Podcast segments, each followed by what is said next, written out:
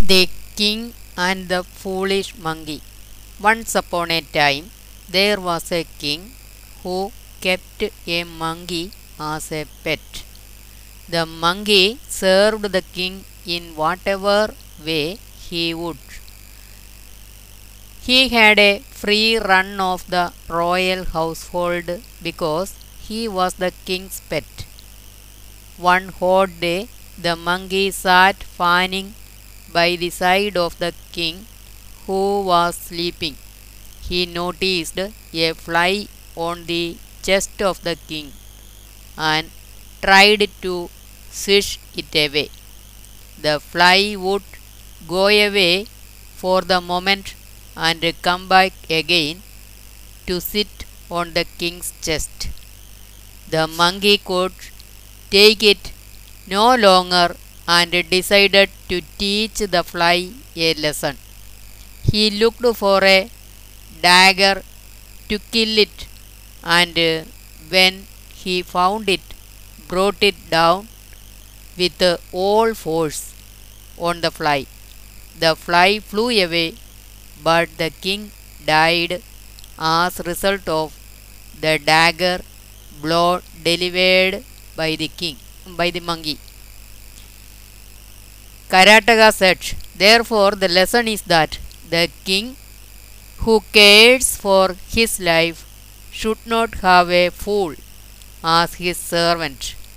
He went on to relate a second story to show how shrewd people save the lives of others. Once upon a time, a Brahmin lived in a big city, and as a result of his misdeeds in his previous birth, he became a thief. He saw four other Brahmins from another city selling a variety of goods in his city. He thought he would somehow deprive the four Brahmins of their money and through sweet words become their good friend. He was useful to them in whatever way he could. True, it comes naturally for women of wise to act copy, coy and uh, for charlatans to pretend to be learned. The four visitors sold all their goods and with the money from the sales bought pearls and precious jewels. The Brahmin thief was keeping an eye on what they were doing even as he pretended to serve them faithfully. One day, in the presence of the Brahmin, the traders cut open their ties and storing the jewels and pearls inside the thighs sewed them back.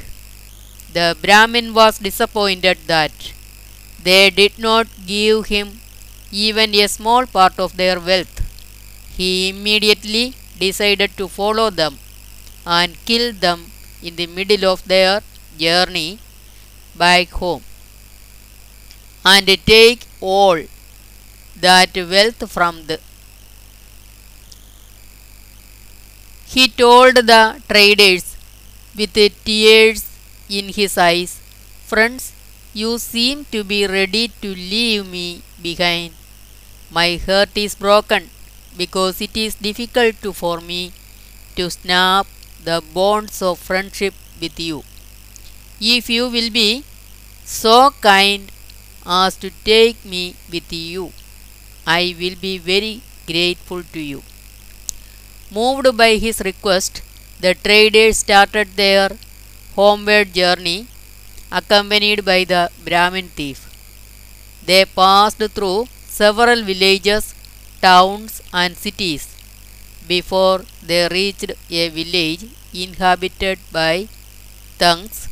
Suddenly, they heard a group of crows loudly shouting. You thugs, very rich people are coming.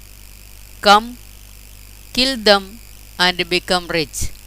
The thugs at once attacked the Brahmin traders with sticks and began examining their bags.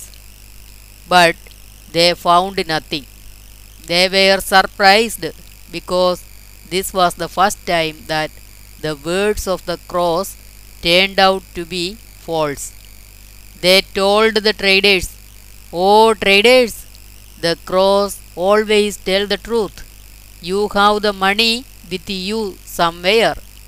Take it out, or we will cut every limb of yours and uh, bring it out. The Brahmin thief pondered.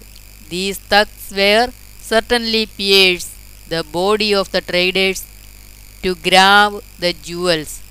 My turn also will come. It is better I offer myself to, the, to these thugs and save the lives of the Brahmins. There is no point in fearing death because it will come today or after hundred years. One cannot escape it. With these thoughts on his mind, the Brahmin thief asked the thugs to first kill him and see if there was anything valuable on his body. The thugs accepted the offer and found nothing on him after they pierced his body. They let go the other four Brahmins, thinking that they also did not have anything precious on their bodies. As Karataka and uh, Damanaka were discussing the ways of the world, Sanjeevaka engaged Pingalaka in a short battle in which uh, Pingalaka clawed him to death. But the lion was immediately struck by remorse and recalling the good days he had spent with the bullock, began repenting. Oh, I have committed the great sin by killing my friend. There cannot be a greater sin than killing a trusted friend. They who forget a favor of breach, a trust, or let down a friend will all go to hell as long as the sun and the moon shine in the sky. A king will perish whether what he loses is his kingdom or a faithful servant. A servant and a kingdom are not the same because you can always win back the kingdom but not a trusted servant in the court. I have always praised Pingalaka. How can I explain his death to the courtiers? Damanaka approached the grief stricken king and told him, O Lord, ruining the death of a grass eater is cowardice. It is not good for a king like you.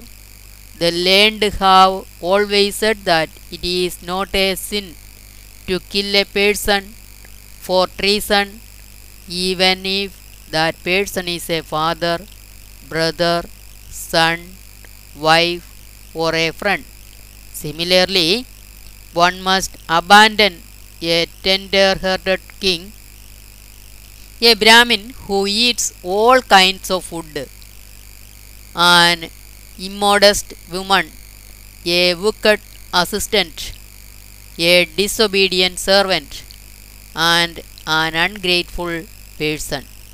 Damanaka continued, You are mourning the death of someone who does not deserve sympathy, though you are talking like a learned man.